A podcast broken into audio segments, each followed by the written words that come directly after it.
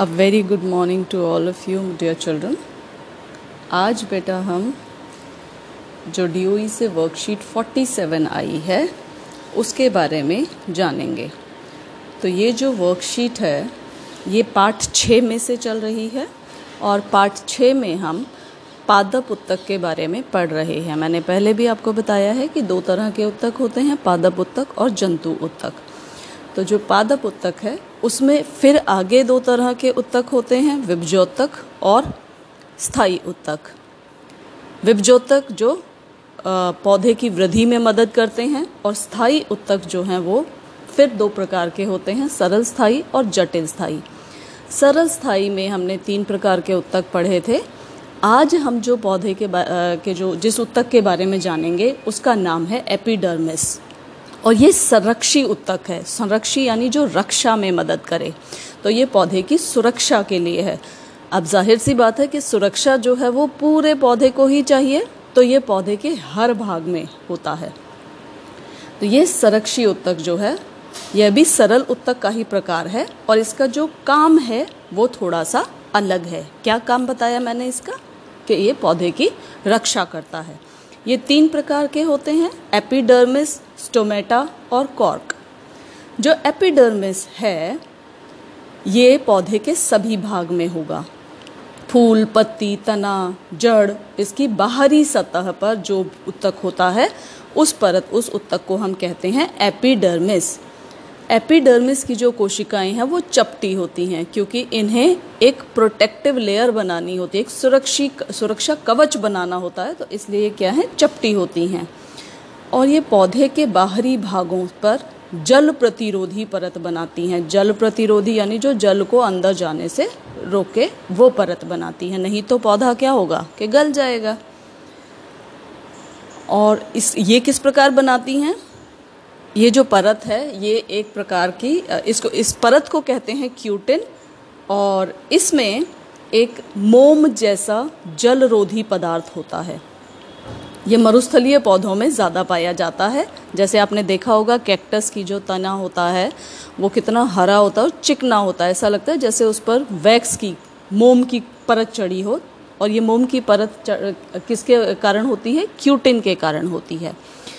इसका इस मोम की परत के कारण जो पौधा है, उससे जल की जो हानि है, जल का वाष्पोत्सर्जन, ये बहुत ज़्यादा नहीं होता। इसको नियंत्रित करता है। नहीं तो क्या होगा? मरुस्थल में तो धूप बहुत तेज़ होती है और पानी होता नहीं है, पानी कम होता है तो पौधे का जो जितना भी पानी अंदर है, यदि ये परत ना हो तो सारा पानी जो है वो भाप बनकर उड़ जाएगा वाष्पोत्सर्जन के द्वारा।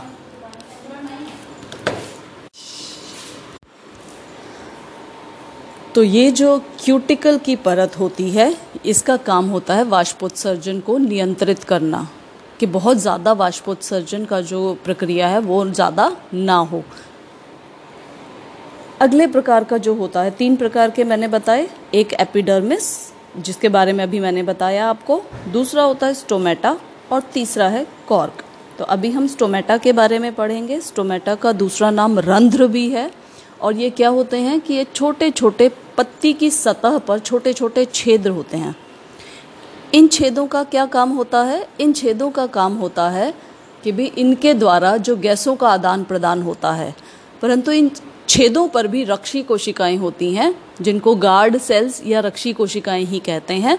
गार्ड का क्या काम होगा? कि अंदर जो आ रहा है या बाहर जा रहा है, उसको नियंत्रण करना। तो गैसों का जो आदान प्रदान है, उसको कंट्रोल करने में ये जो रंध्र हैं, ये बहुत महत्वपूर्ण भूमिका निभाते हैं।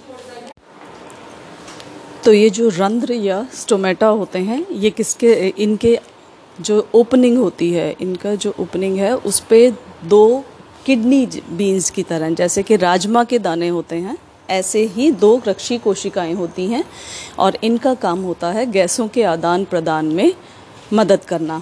कौन सी गैसों का आदान प्रदान? कार्बन डाइऑक्साइड पौधे के अंदर जाती है, जिससे फिर वो अपना खाना बनाता है और उस प्रक्रिया में ऑक्सीजन बनती है, ये ऑक्सीजन इन्हीं गार्ड सेल से होते हुए बाहर आ जाती है। तो इस प्रकार जो स्टोमेटा हैं या रंध्र हैं, ये गैसों के आदान प्रदान में मदद करते हैं। अब चलते हैं तीसरे प्रकार के उत्तक के बारे में, संरक्षी उत्तक जो पौधे की रक्षा में मदद करता है। तो ये इसका नाम है कॉर्क। और ये जो कॉर्क है, ये डेड सेल्स का बना होता है। इसकी जो कोशिकाएँ होती हैं, वो मृत होती जाती हैं। और मृत होने के कारण फिर क्या होगा? वो हार्ड हो जाएगा। तो पौधे के आसपास, तने के आसपास जो आपने छाल देखी है, पौधे का जो तना होता है, वो मोटा होता जाता है और अंदर उसमें काफ़ी लकड़ी होती है। और इस लकड़ी की सुरक्षा के लिए ही ये जो कॉर्क उत्तक है, ये काम करता है। और ये पौधे पर क्या करता है? एक बहुत सी परत, पहले एक परत बनेगी, फिर दूसरी परत बनेगी और ये परत की कोशिकाएँ मृत होती जाएँगी। वो एक दूसरे को और ज़्यादा उस पर और मृत कोशिकाएँ जमा होंगी। फिर वो एक मोटी लेयर बना लेती हैं, एक मोटी परत बना लेती हैं और ये जो परत है, इसको हम छाल या इंग्लिश में बार्क कहते हैं। तो ये जो छाल है, जो अंदर पौधे की लकड़ी है और जो दूसरे तरह के उत्तक हैं उनको भी सुरक्षित रखने में मदद करती है। और एक पदार्थ होता है जो इस कॉर्क सेल्स में होता है। कौन सा पदार्थ होता है? इसका नाम है सुब्रिन। इस सुब्रिन नाम के पदार्थ के कारण ही जो ये कोशिकाएँ, जो कॉर्क कोशिकाएँ होती हैं, इनकी जो बाहरी भित्ति है, जो सबसे बाहरी आवरण होता है, यह हार्ड होता जाता है। सुब्रिन के कारण, ठीक है? तो हम याद रखेंगे कि सुब्रिन के कारण कॉर्क कोशिकाएँ जो हैं वो हार्ड होती जाती हैं, कठोर होती जाती हैं। अब चलते हैं प्रश्न उत्तर के बारे में। संरक्षी उत्तक किन्हें कहते हैं? जो पौधे की सुरक्षा में मदद करें। यह पौधों में कहाँ पाए जाते हैं? यह पौधों में पूरे पौधे के हर भाग में पाए जाते हैं।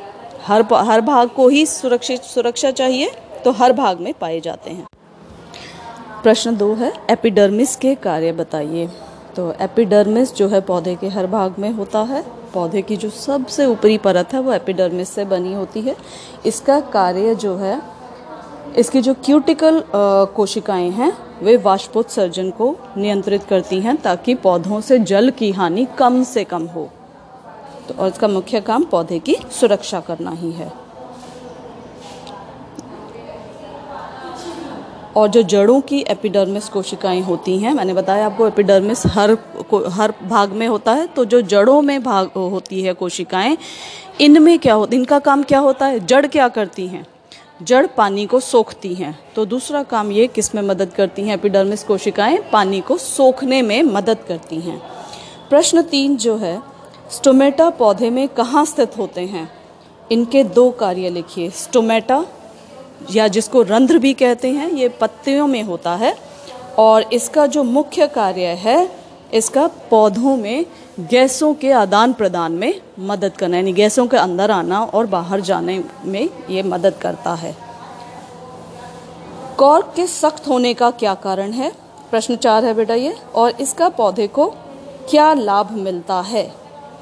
कॉर्क के सख्त होने का कारण सुबरिन नाम का एक पदार्थ है और सुबरिन के कारण ये सख्त हो जाती हैं और इससे पौधे को हवा और पानी से अभेद बनने में मदद होती है, जो लकड़ी वाला हिस्सा है तने के अंदर, उसकी सुरक्षा में ये मदद करता है। तो बेटे, ये थी वर्कशीट 47 इसके प्रश्न उत्तर करेंगे, याद करेंगे, और यदि कोई आपको अभी भी कुछ समझ नहीं आया तो आप मुझसे पूछ सकते हैं। धन्यवाद।